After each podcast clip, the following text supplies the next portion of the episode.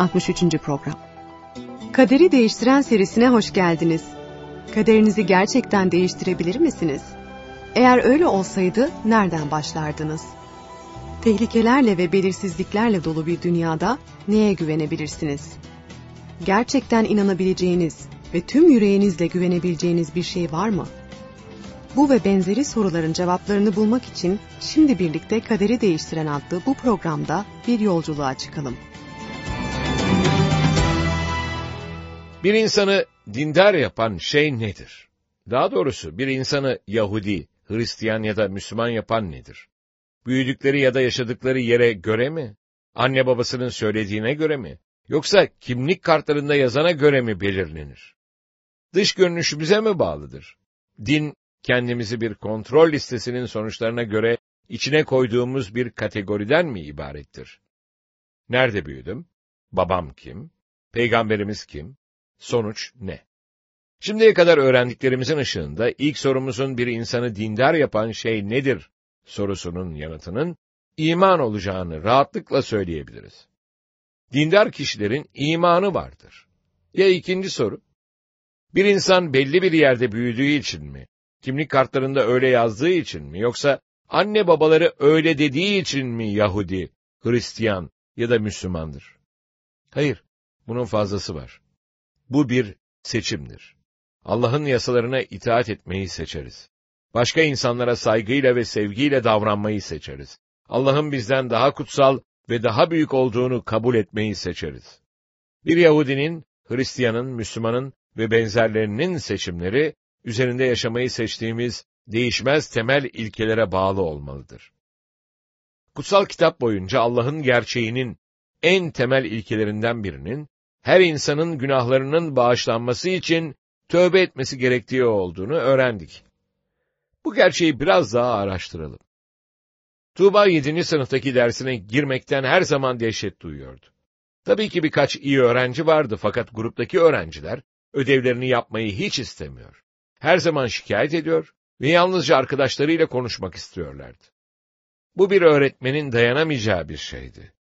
Fakat önceki deneyimlerine rağmen her dersten önce öğrencilerinin daha iyi davranacaklarını, ilgi göstereceklerini ve saygılı olacaklarını umut ediyordu.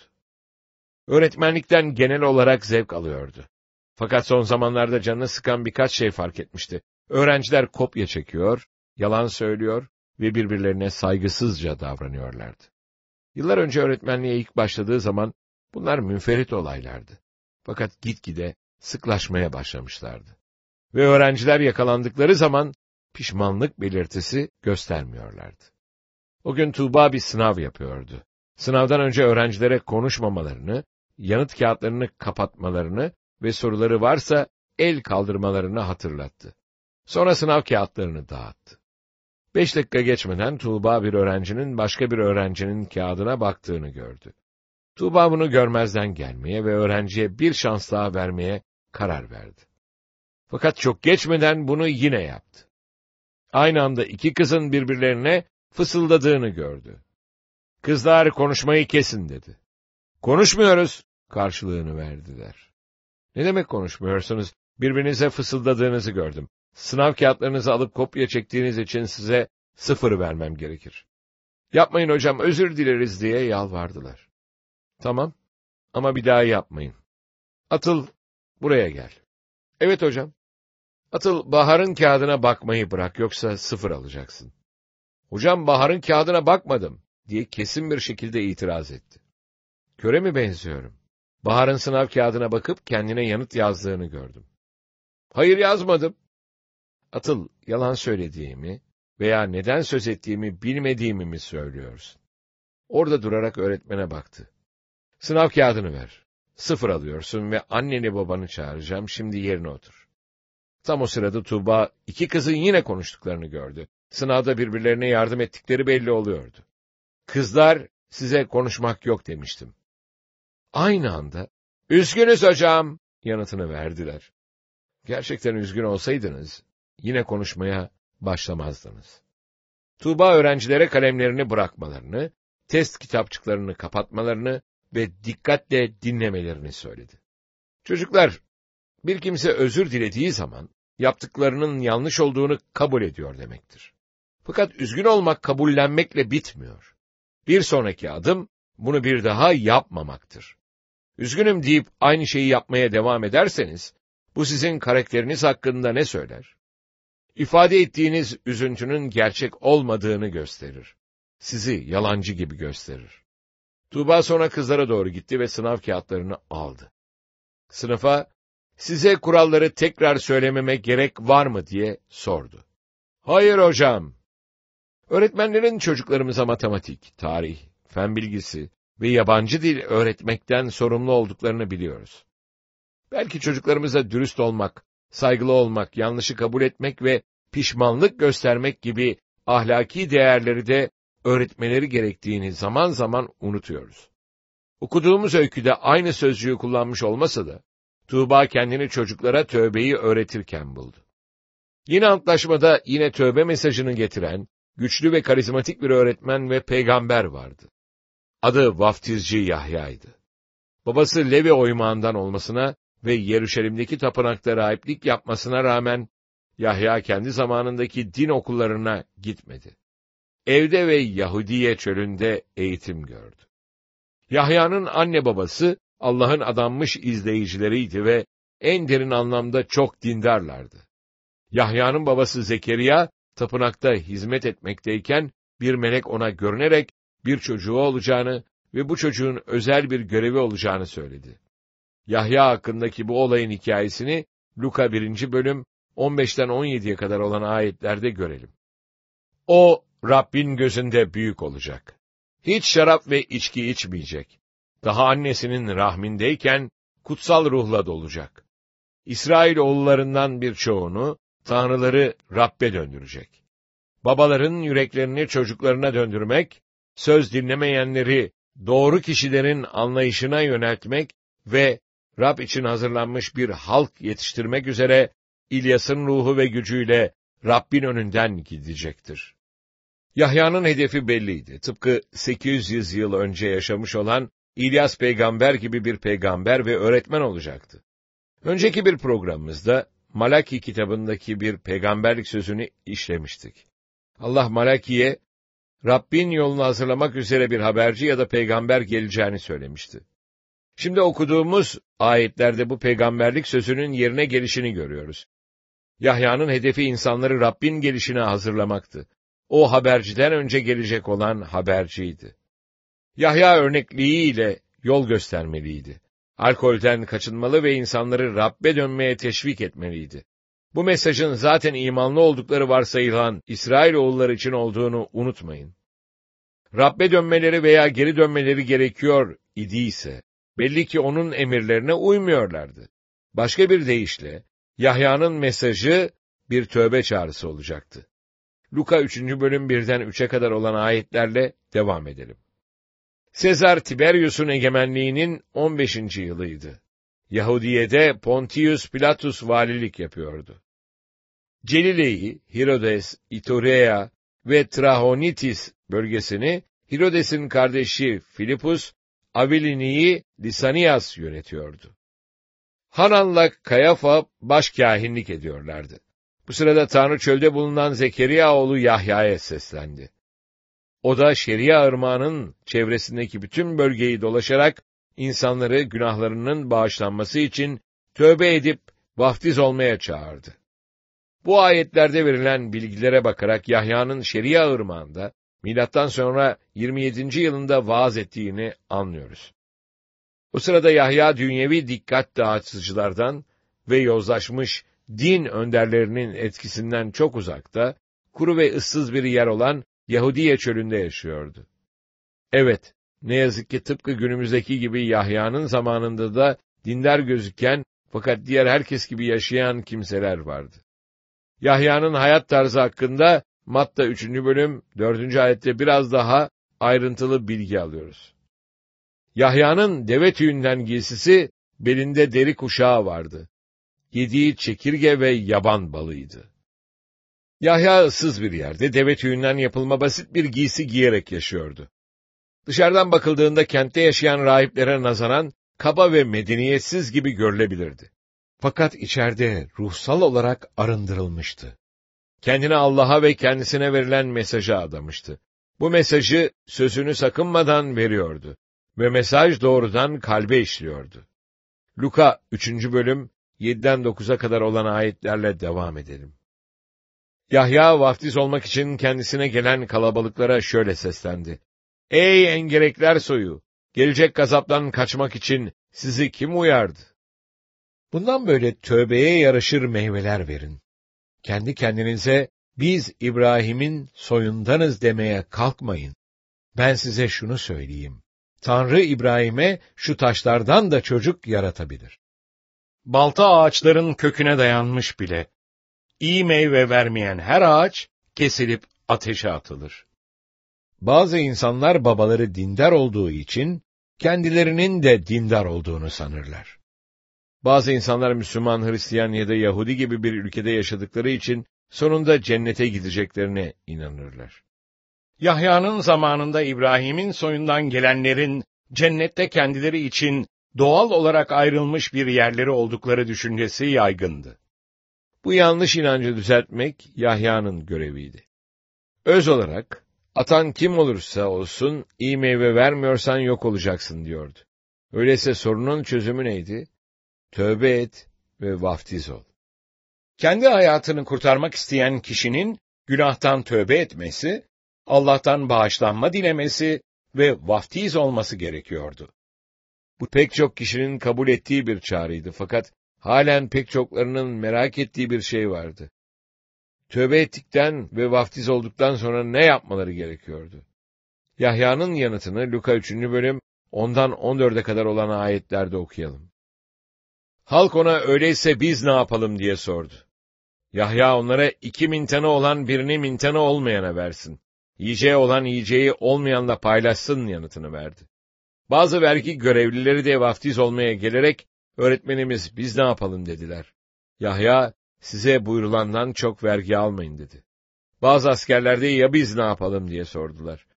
O da kaba kuvvetle ya da yalan suçlamalarla kimseden para koparmayın dedi. Ücretinizle yetinin. Maddi zenginlikle bereketlenmişseniz başkalarına verin. Güç sahibi bir konumdaysanız bunu kötüye kullanmayın. İnsanların gözünü korkutmayın ve onlardan çıkar sağlamayın. Başka bir deyişle, paylaşın, dürüst olun, başkalarına fiziksel zarar vermeyin, yalan söylemeyin ve bencillik etmeyin. Bu doğruluk eylemlerinin ön koşulunun tövbe olduğu dikkatinizi çekti mi? Allah, ondan yardım istemezseniz bu şeyleri yapmanıza yardım etmez. Yardım istemenin ilk adımı günah sorununuz olduğunu kabul etmektir. Melek Cebrail Yahya'nın babasıyla konuştuğunda Yahya'nın Rabbin önünden gideceğini söylemişti. Sizce Cebrail ne demek istedi? Belki sıradaki birkaç ayet bize anlayış verebilir. Luka 3. bölüm 15'ten 17'ye kadar olan ayetleri okuyalım. Halk umut içinde bekliyordu. Yahya ile ilgili olarak herkesin aklında acaba Mesih bu mu sorusu vardı. Yahya ise hepsine şöyle yanıt verdi. Ben sizi suyla vaftiz ediyorum ama benden daha güçlü olan geliyor. Ben onun çarıklarının bağını çözmeye bile layık değilim. O sizi kutsal ruhla ve ateşle vaftiz edecek. Harman yerini temizlemek ve buğdayı toplayıp ambarına yığmak için yabası elinde hazır duruyor. Samanı ise sönmeyen ateşte yakacak. Halkın düşüncesine ve Yahya'nın dediğine bakılırsa, Melek Cebrail Mesih'ten söz ediyordu. Yüzlerce yıl önce, Mesih'in gelmesinden hemen önce bir peygamberin ortaya çıkacağı öngörülmüştü. Bunu Yeşaya kitabında 40. bölüm, 3'ten 5'e kadar olan ayetlerde okuyabiliriz. Şöyle haykırıyor bir ses. Çölde Rabbin yolunu hazırlayın. Bozkırda Tanrımız için düz bir yol açın. Her vadi yükseltilecek, her dağ, her tepe alçaltılacak. Böylelikle engebeler düzleştirilecek, sarp yerler ovaya dönüştürülecek. O zaman Rabbin yüceliği görünecek. Bütün insanlar hep birlikte onu görecek. Bunu söyleyen Rab'dir. Yahya'nın tövbe bildirisi kendisinden çok daha büyük olduğunu söylediği Mesih'i karşılayacak olanların kalplerini hazırlama amacını taşıyordu. Yahya kendisini onun çarıklarının bağını çözmeye bile layık görmüyordu. Yahya'nın ifadesine göre Mesih'in gelişinin karışık sonuçları olacaktı. Bazıları için bu büyük bir gün olacak, başkaları içinse korkunç olacaktı. Mesih'e hazır olanları belirlemek için en önemli faktör ne olacaktı? Doğru, tövbe. Bu programı bitirmeden önce yaygın bir yanlış anlayışı çözümleyelim. Pek çok kişi, günahın çeşitli derecelerinin olduğunu düşünür. Örneğin cinayet kumar oynamaktan daha kötüdür. İçki içmek hırsızlık yapmaktan daha kötüdür. Faiz almaksa yalan söylemekten daha kötüdür. Ancak Allah'ın gözünde günah, günahtır. Yüzeysel olarak bakıldığında birini öldürmek hırsızlık yapmaktan daha kötü gibi görülebilir. Fakat günaha Allah'ın bakış açısından bakarsanız, fark olmadığını görürsünüz. Birini öldürdüğünüzde onun hayatını izinsiz olarak almış olursunuz. Pek çok sözlük bu eylemi hırsızlık olarak tanımlar. Bu açıdan bakıldığında hem cinayetin hem de hırsızlığın kökü aynıdır. Yani size ait olmayan bir şeyi, örneğin para, kadın, intikam, almak için bencilce arzular. Peki ya kumar? Pek çok insan neden kumar oynar? Pek çok kişi kumar oynar çünkü fazla çaba harcamadan zengin olmak isterler. Tabii ki bazı kişiler bağımlı hale gelirler. Kumar oynadığımızda gerçekte Allah'a güvensizlik gösteriyor olabilir miyiz acaba? Ne de olsa o her şeyin denetimini elinde tutmaktadır. O bizim tüm ihtiyaçlarımızı karşılayabilir. Basit bir kumar oynama eyleminin etrafımızdaki kişilere Allah'ın bizi gözetebileceğini sanmadığımızı, bizim bazı şeylerin denetimini elimize alarak ona yardım etmemiz gerektiğini söylüyor olması mümkün müdür? Öyleyse kumar oynamak cinayetten daha da kötü olacaktır. Mesele şu ki günah günahtır. Herkes günah işler. Bu nedenle herkesin tövbeye ihtiyacı vardır. Tövbe etmezseniz cennette bulunmaya hakkınız yoktur. Cennet, tövbesiz günahkarlar için bir yer değildir. Öyleyse nasıl tövbe ederiz? Bir örneği inceleyelim. Tolga'nın babası her zaman geç kalıyordu. İşe, akşam yemeğine, hatta sinemaya bile geç kalıyordu. Saatini 15 dakika ileri almayı denedi fakat işe yaramadı. Arkadaşlarıyla ailesi ona gideceği yere gerekenden 20 dakika önce gitmesini bile söylediler. Fakat tüm bunların hiçbir yararı yoktu. Tolga'nın babası sanki kendi zaman kuşağında yaşıyor gibiydi. Bir gün Tolga'nın önemli bir yüzme yarışı vardı. Aylardır bu etkinlik için hazırlanıyordu ve kazanırsa bölge şampiyonasına gidecekti. Yarışma akşam 7'de başlıyordu. Tolga, baba cuma akşamı yüzme yarışıma geliyor musun diye sordu. Tabii ki oğlum orada olacağım. Baba benim yarışım ilk sıralarda. Zamanında yetişebileceğinden emin misin? Meraklanma oğlum orada olacağım diye güvence verdi. Büyük gün geldi. Tolga hazırlandı ve babasının sözünü tutup tutmadığını görmek için izleyicileri gözden geçirdi. Fakat ne yazık ki onu görmedi. Zihinsel hazırlıklarını yaptı ve dalış platformuna doğru ilerledi. Platforma çıkmadan önce son bir kez baktı. Babası orada değildi. Babasının yokluğuna rağmen Tolga kendi kendine şöyle dedi. Bu yarışı kazanacağım ve onu gururlandıracağım. Zil çaldığında Tolga elinden geldiği kadar hızlı bir biçimde suya daldı ve tüm dönüşleri mükemmeldi. Sonunda duvara ilk dokunan da o oldu.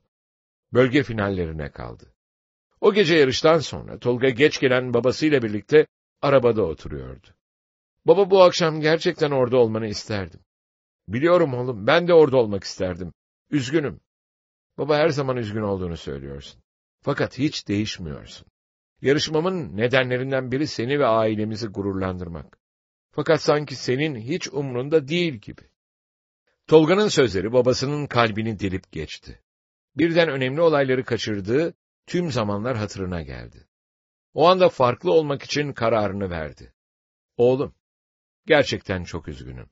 Haklısın, sorumsuzca davrandım. Bana bu sefer inanmanın zor olacağını biliyorum. Fakat artık geç kalmayacağıma söz veriyorum. Her zaman sözümü tutmak ve zamanında yetişmek için elimden geleni yapacağım. Özellikle senin yarışlarına. Bilin bakalım ne oldu? Tolga'nın babası bölge şampiyonasına erken geldi ve oğlu Zafer'e giderken ona tezahürat yaptı. Sizce Tolga'yı en çok etkileyen neydi? Babasının özür dilemiş olması mı? Yoksa dakikliği mi? Tabii ki dakikliğiydi. Zira bu onun gerçekten üzgün olduğunu gösteriyordu. Dedikleri gibi, Aynesi iştir kişinin, lafa bakılmaz.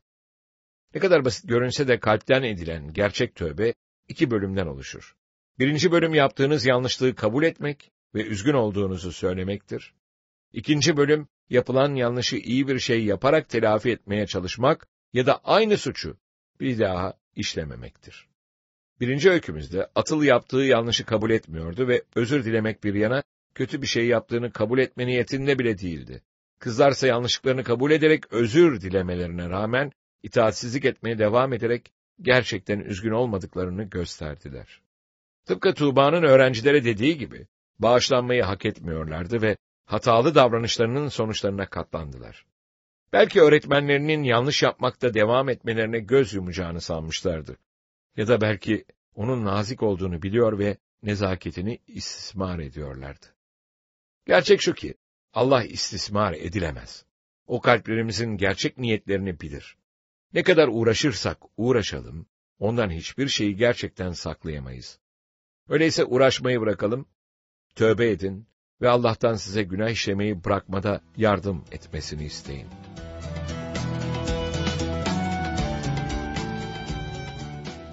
Tartışma soruları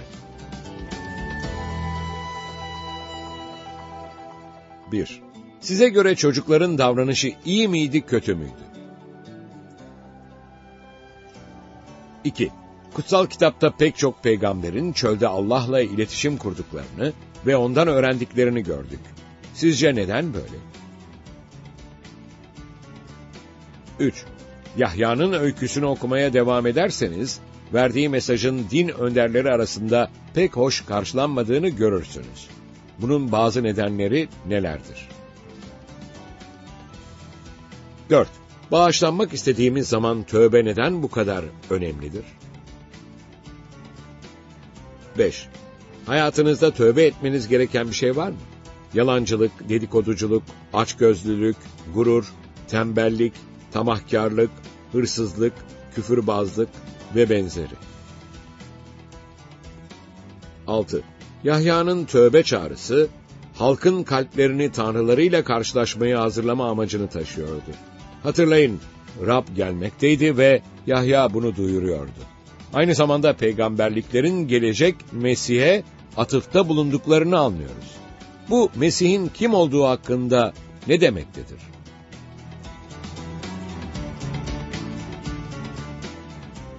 Sevgili dinleyiciler, bu programda herkesin günah işlediğini ve cennete gidebilmek için tövbe etmesi gerektiğini öğrendik.